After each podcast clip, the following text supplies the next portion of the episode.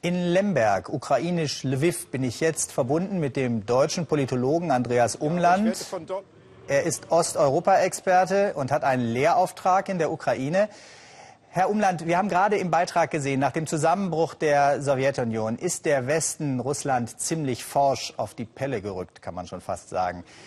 Ist der Westen vielleicht zu unsensibel gewesen und hat auch das Putins harsche Reaktionen, die wir jetzt verfolgen können, mit ausgelöst?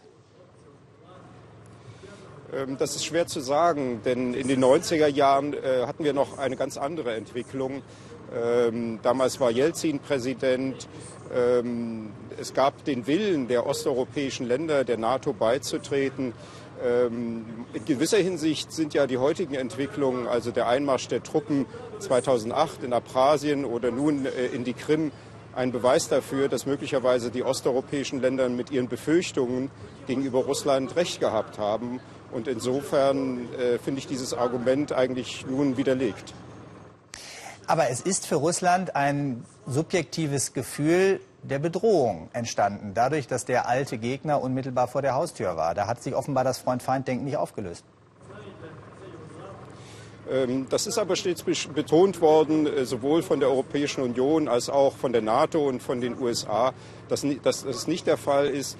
Meine Einschätzung ist eher, äh, dass dieses Bedrohungsszenario äh, mit den innenpolitischen Entwicklungen in Russland zu tun hat. Dort ist dieses Bedrohungsszenario aufgebaut worden über Jahre durch eine Dämonisierung vor allen Dingen der Vereinigten Staaten und äh, nun ist das tatsächlich die Rechtfertigung für diese außenpolitischen Abenteuer. Jetzt wird darüber diskutiert, Putin Russland zu sanktionieren. Die USA haben das im Grundsatz schon beschlossen. Die EU droht das an. Glauben Sie, dass Putin im Moment mit Sanktionen zu beeindrucken ist?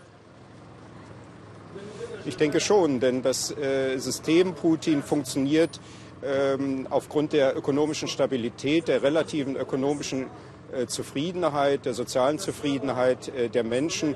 Und die wird hauptsächlich produziert äh, durch die Förderung von Rohstoffen und den Export von Rohstoffen und die hohen Zahlungen, die Russland ähm, erhält für den Export von Rohstoffen, insbesondere Energieträgern. Und vor allem gehen eben diese Energieträger Gas, Öl und Kohle in die Europäische Union.